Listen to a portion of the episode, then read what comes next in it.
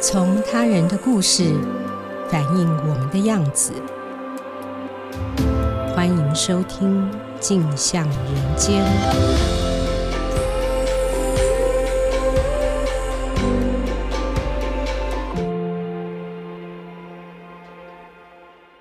各位听众，大家好，欢迎收听由静好听与静周刊共同制作播出的节目《镜像人间》，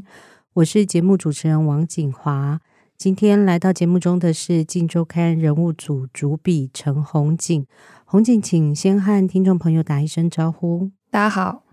去年五月，台湾 Me Too 运动突然爆发哦，两个月左右的时间，这把火从政治圈、教育界、媒体界、社运界一路延烧到了艺文界、演艺圈、音乐界、医界、体育界。超过上百名女性透过社群平台讲述自己遭遇到性骚扰甚至性侵害的经验，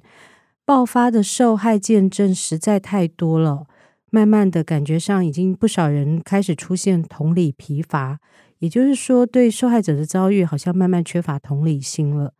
可是红警一直持续在追相关的案子，而且他花了很长的时间去陪伴和同理他的受访者。我一直觉得这类案子哦，如果仅仅是概念上的捕捉或基本论述，其实不难。很难的是人性里面那些很幽微、很复杂的细节。那最近红警推出的报道就做到了这一点。这篇报道有一个非常引人好奇的标题，题目是“无法仰睡的人”。我想，我就就这个标题，让红警去讲述一下这个标题是怎么来的，然后背后的故事。嗯，是，其实这个标题刊出之前，我跟景华也讨论了蛮久的，最后还是决定用这个标题。嗯对，那其实后续收到蛮多读者回馈，我自己的情绪也蛮复杂的，因为其实这几年也是谢谢景华的支持，就是我们有一直在做 Me Too 的议题。那像我之前写过《肌肉妈妈》詹雅文，哦然后对也有写男性视角去怎么看待性暴力的议题。对，但是好像都没有像这一次，我是很密集的收到回馈说，诶，我看不下去了，或者是说我分了好几次才读完。太痛了。对，那我觉得跟这哦个那标题是有关系，嗯，就是那个大家的同理心被召唤出来了。可以这样说。对，但还是大部分是女性的读者啦，我不知道哦我是不是有一些样本上面的偏误。嗯嗯嗯，对嗯那因为我们纸本其实也很谢谢锦华支持，我们是做了六个跨页嘛，其对实就是十二页。对，对，那有读者就是说，他可能纸本去 Seven 买那个纸本，一次只能看两页，然后他就说要去走一走，然后再回来再读。然后就有人说是想看，可是一直在逃避。那就有人就说看了标题，可是最后不敢看。嗯，可是因为我一开始就破题说他为什么不能够仰睡嘛，对，所以其实那个读者是我到最后其实我不知道他到底有没有读完，因为其实嗯很多人有勾起一些类似的经验。哦，对，那其中让人很不舒服、心疼的点，就是景华刚刚问的这个标题“无法仰睡的人”。那这位幸存者、受访者王静涵，他是过了二十年无法仰睡的人生。那他现在是三十五岁，那你如果用这个来算的话，他人生其实是有超过一半的时间，他是不能躺着睡觉。嗯，那可是大家想想看，睡觉是多么自然的事情啊！就是你有想过说，你每天睡觉要用什么姿势吗？我高兴躺着、趴着、侧睡，其实这应该都是一件很放松、不需要经过思考的事。嗯，对，可是有一个人他告诉你说，他睡觉是都需要很有意识的去维持一个睡姿，嗯，他不分昼夜，一旦躺下，三十五岁的他就会回到十三岁。他躺在他的教练朱瑞祥家，然后电视上都在播股票。那他说：“我永远没有办法忘记他压在我身上的感觉。嗯，他躺着就会想到这件事，所以二十年来，他一定要侧睡，然后一定要抱棉被，然后整个人都要卷起来，嗯，是很严重的像创伤啊，对，像瞎子一样。嗯他嗯第一次见面，他就把自己摔到沙发上，然后摆出那个睡姿给我嗯看。他跟教练之间，呃，是什么样的教练，发生了嗯什么事？我们大概跟读者稍微简单告诉他们一下他的遭遇好了嗯。嗯嗯，是王静涵，她是一九九零年代加入台南东方艺术团，嗯，对很那有名的一个团体，是在地方上非常有嗯名，然后很多庙会啊，其实都有他们的身影。嗯那其实很多媒体喜欢写，我后来就没有用这个词啦，LV。等级的枕头，为什么用这最个美词枕头，哦，最美嗯正对对对，要哦形形形容它最美，然后嗯嗯很盛大那种感觉。是说他们挑选团员的标准是不是？我觉得挑选团员的标准是一个，再来就是说他们会有一些民俗舞蹈上面很炫目的一些，哦不管是在当然也是有很扎实的训练。嗯对嗯我看嗯了蛮多他们的影片，嗯就是很扎实的底子跟训练是需要的，但是在一些服装上啊等等的，也是有经过很精心的一些哦设包计。装设计，对，那嗯她大部分的女生加入这个团是学习舞蹈。那王静涵她对武术一直是非常有兴趣的，嗯对，所以以她是加入武术的这个部分。嗯嗯对，那当时的总教练朱瑞祥当时就他是指控他诱奸了她。嗯对，那直到去年这个 Me Too 爆发之后，他才知道说他不是唯一一个遭受性暴力的人，就是很多当年的学员都已经长大了，然后陆续离开那个团，嗯那才出来说，诶，其实大家都遇到不同程度的性暴力。那当时他之所以会遇害，其实是因为他学武术，他有点落单啦，因为其他人都是学跳舞嘛，哦那所他以那是个团是武术跟舞蹈对，都有武术跟舞蹈都有。那他嗯是、等一下可能会讲到他妹妹，他妹妹是就舞蹈的部分。哦那静涵是对武术非常的有兴趣，是对，所以他就是很认真的练马步啊，然后在那边练很多基本功。对那一开始他就觉得教练非常的关心他，嗯嗯嗯然后会教他很多门派，然后他其实也很感谢。嗯然后教练开始会开车接送他，嗯那可是不知道为什么，就是有时候同班的同学也是一起被接送，但是他就是最后一个下车的人。嗯嗯对，就是慢慢的、慢慢的，然后教练就会说、啊、你太害羞了。那因为教练一直鼓励他当助教，他也很有兴趣，嗯嗯所以教练就说，你如果想要成为助教，甚至成为教练的话，你应该要更活泼。嗯嗯那怎么样更活泼呢？你看路上那些阿姨，就是他们之所以会这么的活泼，可以扯开嗓门，就是因为他们生过小孩，他们有性经验。那你想不嗯想要变成这样？都在洗脑他，是嗯，可是因为设其实圈套，对，可是其实他那个时候其实就儿少，十四岁嗯上下，十三、到十四岁，他其实对这个东西是非常的模陌糊的，生嗯是什么意思？我当然想要活泼，我当然想要变成助教，对对，那是我的一个梦，可是不代表我希望受到侵犯，对，所以可是第一次是发生在车上，嗯对他讲了蛮多的细节的啦，但是我就是没有把它写进去这样子，嗯嗯对，嗯那嗯可是后来就是教练就用不同的名义把他带到家里。嗯，对，然后跟他说你不能讲哦，这是我们的秘密哦，然后送他手机，嗯就是对某种程度上是好像他觉得他是在道歉跟补偿，可是后来教练才跟他说这个手机值多少钱啊，你要用性行为来分几次偿还给我，嗯所以就落入了这个。一次又一次的这个模式跟嗯圈套，那这个东西之所以会被终止，其实是他妈妈发现了他的日记嗯才终止的。嗯嗯嗯嗯，说到妈妈这个部分哦，我想正好也是我想接着问的，因为人物组陆续做了好几个关于 Me Too 事件的相关报道。我觉得每个案子牵涉到的那个层面，其实真的太广了，不管是家庭、社工、教育、媒体、司法。那我想，我们就从刚刚你正好提到那个王妈妈发现了女儿日记这件事，所以他们在发现之后，王家是怎么面对和处理这件事的？是我先从我们的副标题开始好啊，谈，对，因为主标题是无法仰睡的人嘛，那副标其实就是性侵案后王静涵与家人的二十年。哦，家人也是受害是群体，，对我其实蛮想要呈现这个部分，嗯因为在这个阶段，我蛮想谈的，其实一直都是重要他人的议题。嗯嗯，那儿少性侵的幸存者，其实最重要的重要他人，往往其实就是自己的父母。嗯嗯嗯，那他其实遇到性侵之后，我们用现在的角度来看，有一点是讲好听是和解，讲难听是私了的方式。嗯就结束了，而且某种程度上，他是最近才知道那个过程。嗯嗯对，那他是在发生性侵案后的二十年，首度以本名接受《镜周刊》的专访嘛。嗯，那就是说，他也还原当年的舞团生态。那我们是跟着他的视角和步伐，重新回到那个受苦的幸存之家。那为什么我说他是幸存之家？因为除了王爸爸、王妈妈，还有王静涵的妹妹，加起来四个人，就是说，你看他王静涵一个人 suffer 二十年，可是一起全是性侵，全家加起来就是八十年。嗯对，嗯那他妈妈发现他写的日记之后，其实他就记得说，他有一天练舞结束之后，就看到爸爸坐在客厅，嗯，然后爸爸就说：“你妈妈看到日记。”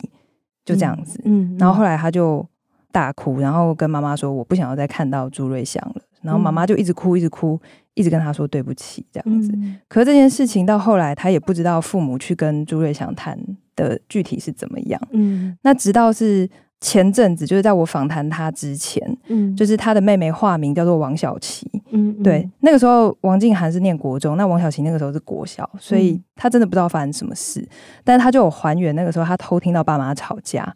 然后妈嗯妈就是泣不成声。对，那爸爸就说你都没有注意小孩啊，等等的。然后后来他姐姐就搬走了，嗯那他们一直不知道这个家里到底发生什么事情，就像是房间里的大象一样，王家都没有人再去提。嗯嗯嗯对，那直到最近他才知道说，哦，原来当年父母曾经有想要提告，但是呢，朱瑞祥就哀求说，是不是可以用钱解决？嗯嗯对，那他们的父亲当年确实是有跟朱瑞祥教练见面，然后有提到和解金。嗯那他父亲一开始是求偿一百万的，嗯嗯然后后来这个朱瑞祥他说，那是不是太多了？所以还我们要说杀价吗？就是嗯最后是五十万。嗯嗯对，那但是嗯这一件事情，其实我在平衡报道的时候，我有跟朱瑞祥查证，哦他是否认的。哦，他是否认的是。嗯嗯，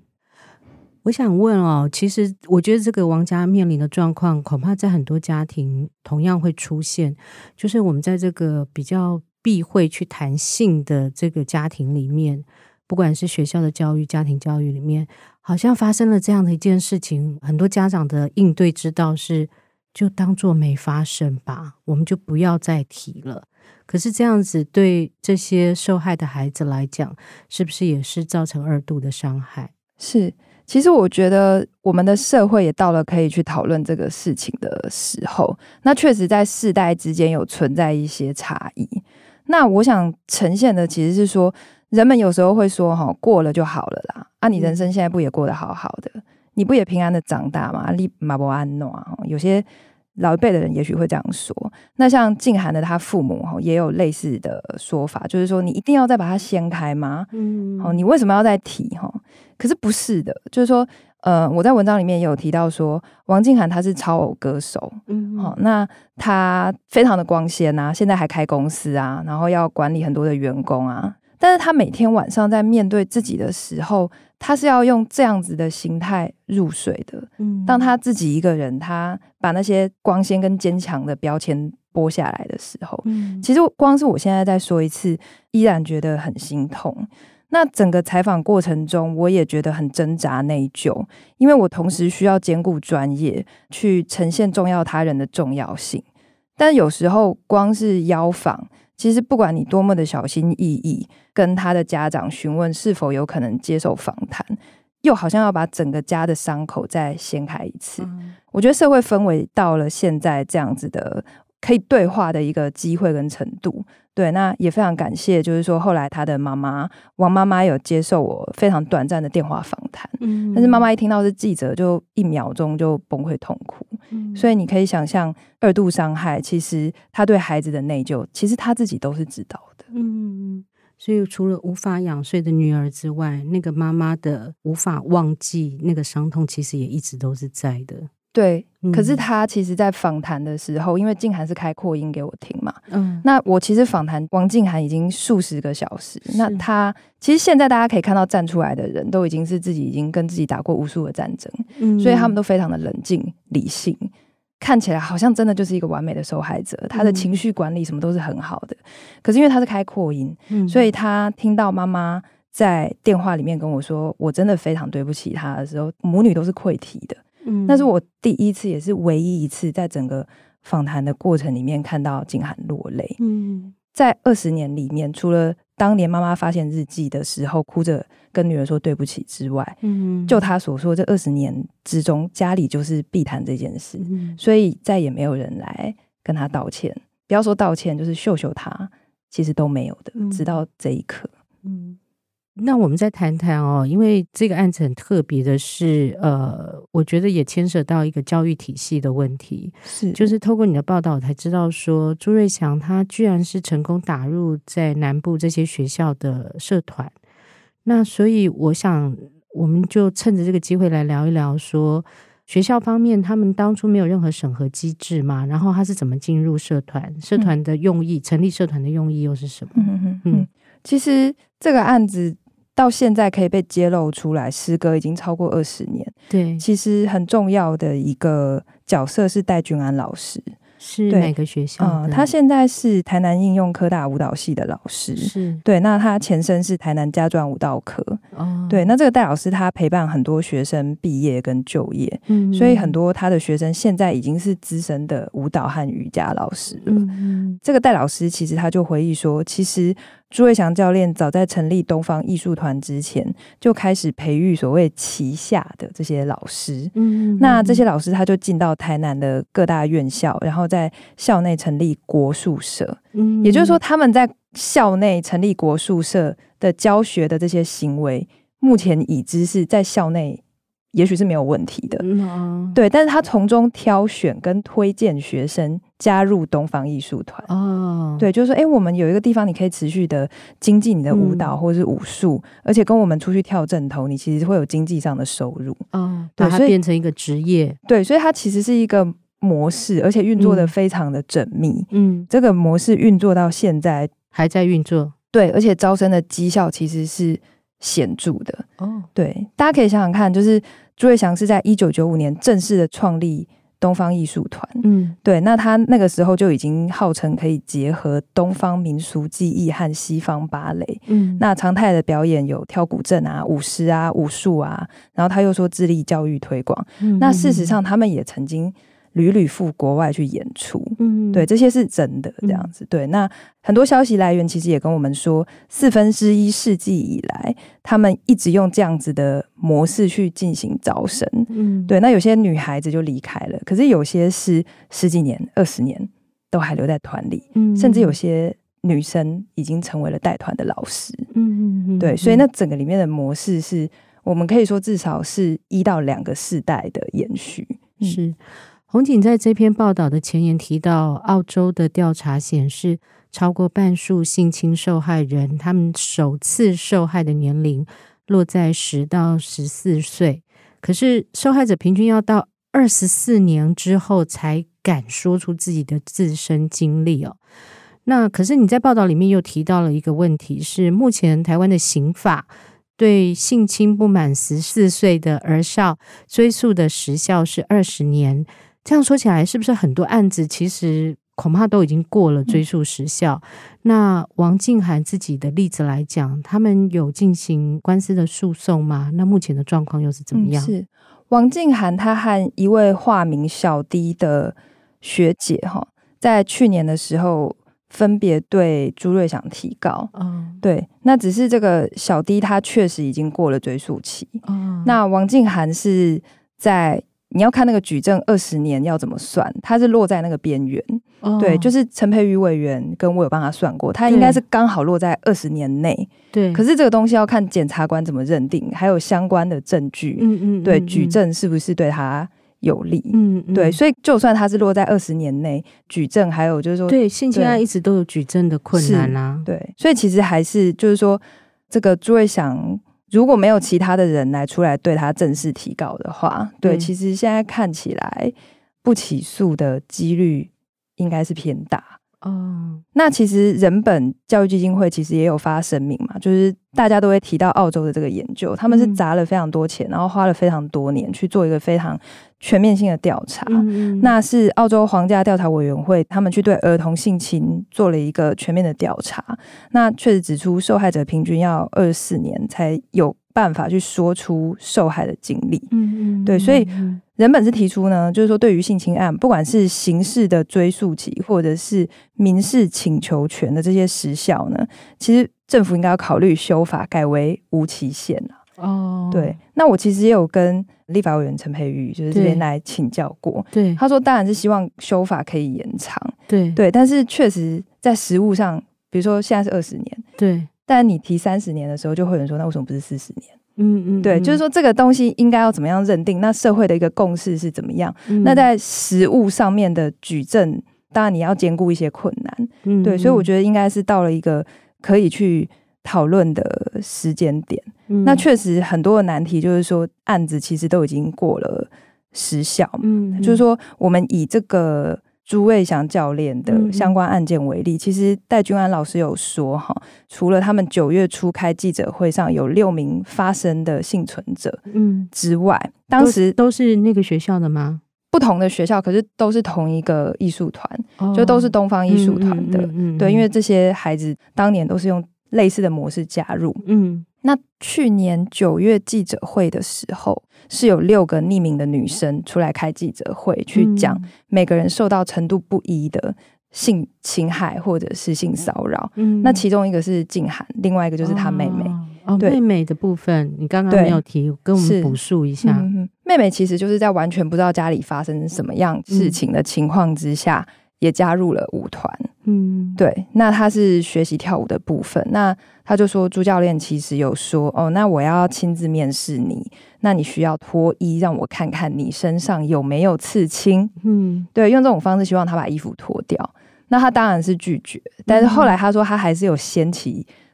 其实我要说出来还是觉得很不舒服，他就掀起衣服让他看他的腹部这样子。嗯，对，嗯，那我其实有把我问的朱瑞祥的平衡报道也是要写进去，嗯，他就会说，呃，我就是请他们露个小肚而已，黑大碗暖啊这样子，对，就是夸街刚舞刺青你啊，因为要穿漂亮的衣服等等，他是用这个为由啦，嗯就是说要做所谓的检查，但是他也说自己并无骚扰的意图，嗯对。那回过头来，呃，回答锦华刚刚的问题，就是说。戴君安老师，他是说，除了那六名幸存者之外，还有三个人私讯他，表对示曾经遭朱教练不同程度的性暴力。那还有两名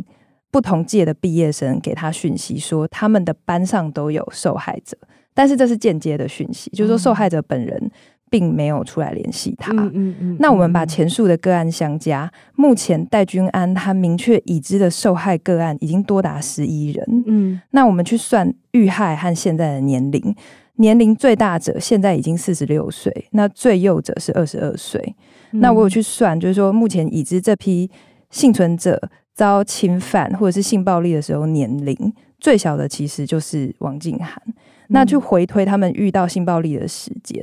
其实就差不多是在十四岁前后。嗯，对，天哪，那么小的孩子哎，才刚刚，对而且正好是周遭这些应该是要保护你，而且你信任的大确实人，，而且还没有办法分辨啦。那个时候，我记得我们国中健康教育也是差不多在十四、十五岁。才开始教对这些东西。对，因为静涵跟我年纪差不多，我就问他说：“哦你记不记得我们那时候健康教育课本在教什么？”他说他没有印象。嗯然后，当然确实也是因为他遇到这个事情之后，他就有点自暴自弃，嗯在学校上课都睡觉啊等等的，嗯所以他有一段记忆是空白的。对，那性教育这件事情，特别是这件事情，其实在正规的教育里面其实是缺乏的。嗯，是是是，呃，去年的那个 Me Too 运动虽然沸沸扬扬两个月，但是那个运动风潮过了之后哦，我听到最近的消息，反而是不少勇敢站出来指控的那些受害者，都面临了被告的风险。那目前知道的，比如说指控陈建州的艺人大牙，指控歌手邱晨的剧场人尤慧芬，还有指控中国流亡作家被领性骚扰的作家简丽颖，他们都被告了。那据说你在做这个报道的时候，后来朱瑞祥也扬言要提告，嗯那你会呃害怕吗？然后你怎么看说这些人用官司来威胁、打压，然后让大家不敢发生这件事情？嗯嗯，嗯是朱瑞祥他在电话里面跟我提到两个部分哦，嗯第一个部分就是他对司法是有信心的，嗯、嗯虽然。目前是侦查不公开啦，因为他有没有被起诉这件事情，目前还没有一个结果出来。嗯那也还没有其他的跟他有关的幸存者去提告，目前还没有。嗯也因为一些我没有办法在节目上这边说的很白的原因，然后再加上前设侦查不公开，对，所以没有办法去讲太多的事件跟事实嗯跟证人。嗯但是现在听起来，他对于在刑事上他会被不起诉这件事情，他应该是有信心的。嗯，对，那另外他就说，诶，他如果拿到这个，这些我都有录音啦。那有部分我也在我的报道里面有写出来，就是说，诶，那他如果被不起诉的话，他可能就会希望有一些动作，那还他一个清白。嗯对，那因为我跟他通话其实通了半小时有。嗯那后来他就跟我说，他希望在电话里面跟我说的这些，我在专业上面需要做平衡报道的部分，他希望我不要写出来。嗯对，，那我就跟他说，诶，可是那个教练，我刚刚就有跟您说，我是《镜周刊》的记者，嗯那我需要做平衡报道这样子，对所以我还是会写，就是很平和的跟他讲啦。嗯但是嗯确实他就有说，那如果是这样的话，我也会请教我的律师，嗯，对，就是那可能会有一些动作这样子，嗯，嗯嗯对，那我就说好，那我知道了。对，以所以我自己是不会害怕，对，但是我会对于这些勇于出来发声的这些幸存者，嗯我会觉得为他们的处境感到非常的心痛。嗯当然，他们一方面非常的坚强，那其实就是两大战场，一个就是舆论，一个就是司法。嗯嗯嗯，对，嗯那变成说你自己要和你自己过去的记忆 fight。对与此同时，在舆论上面，你还要去应付一堆网军。大牙的案子我们可以看到很多，哦，对，那另外就是，其实我现在也在陪伴艺人黄建伟案的这个演员蜜雅。哦，对，因为蜜雅她也是去年剧名指控艺人黄建伟卷入 Me Too 风波嘛。对，那蜜雅的指控是说她是在二零零六年被性侵。那黄建伟后来有发声明反驳，而且也反告他妨害名誉。哦，所以对他也是目前也是有官司的，对，对对，那其实，在前阵子有开侦查庭，那嗯检方首度传唤米娅，那他在律师的陪同之下出庭。那那个时候，其实我也有陪同他，就是我在法院外面去等待跟陪伴这样子。嗯所以就是说，呃，当然很多东西也是涉及侦查不公开，所以我没有办法在这边说。嗯了对解，我能够说的就是说，因为也陪伴过相关案子的幸存者，所以你可对以知道他们在那一段路里面有多么的困难。嗯，他想要勇敢，可是他要面对的是舆论，面对法律，然后面对他的重要他人，面对他自己的心魔，还有嗯可能勾起他成长里面的其他的议题。嗯，那有时候其实他人生里面很可能会只剩下这件事情。嗯，对，那他想要拿回自己的正义这件事情，其实对很多人来说，就跟我们一开始的标题一样，就是仰睡，其实对所有人来说是理所当然的一件事情。就是我应该所拥有的正义和权利，对我来说也是一件应该理所当然的事情。但是我要拿回属于我的东西，竟然是这么的崎岖和困难。是，对，目前看到的其实是这样子的一个情况。那也有所谓的滥诉的一个情况。那至于说司法要怎么改善目前的困境，我觉得修法其实是一个可以讨论的，当然涉及年限，还有一些举证上面的困难，我觉得需要更多的共识和讨论。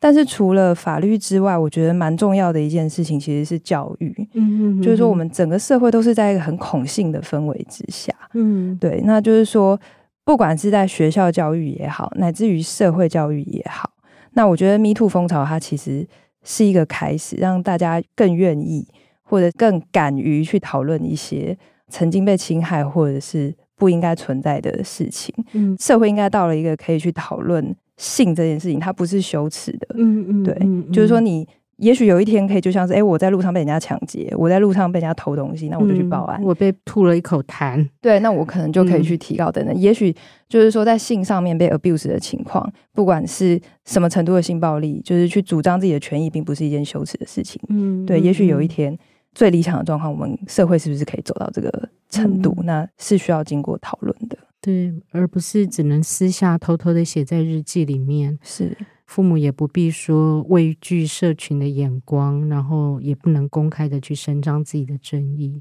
谢谢红警的分享哦。那我自己也想提供一个数据给大家参考。根据卫福部保护司统计资料呢，台湾每年平均接获通报的性暴力案件数量是一万多件。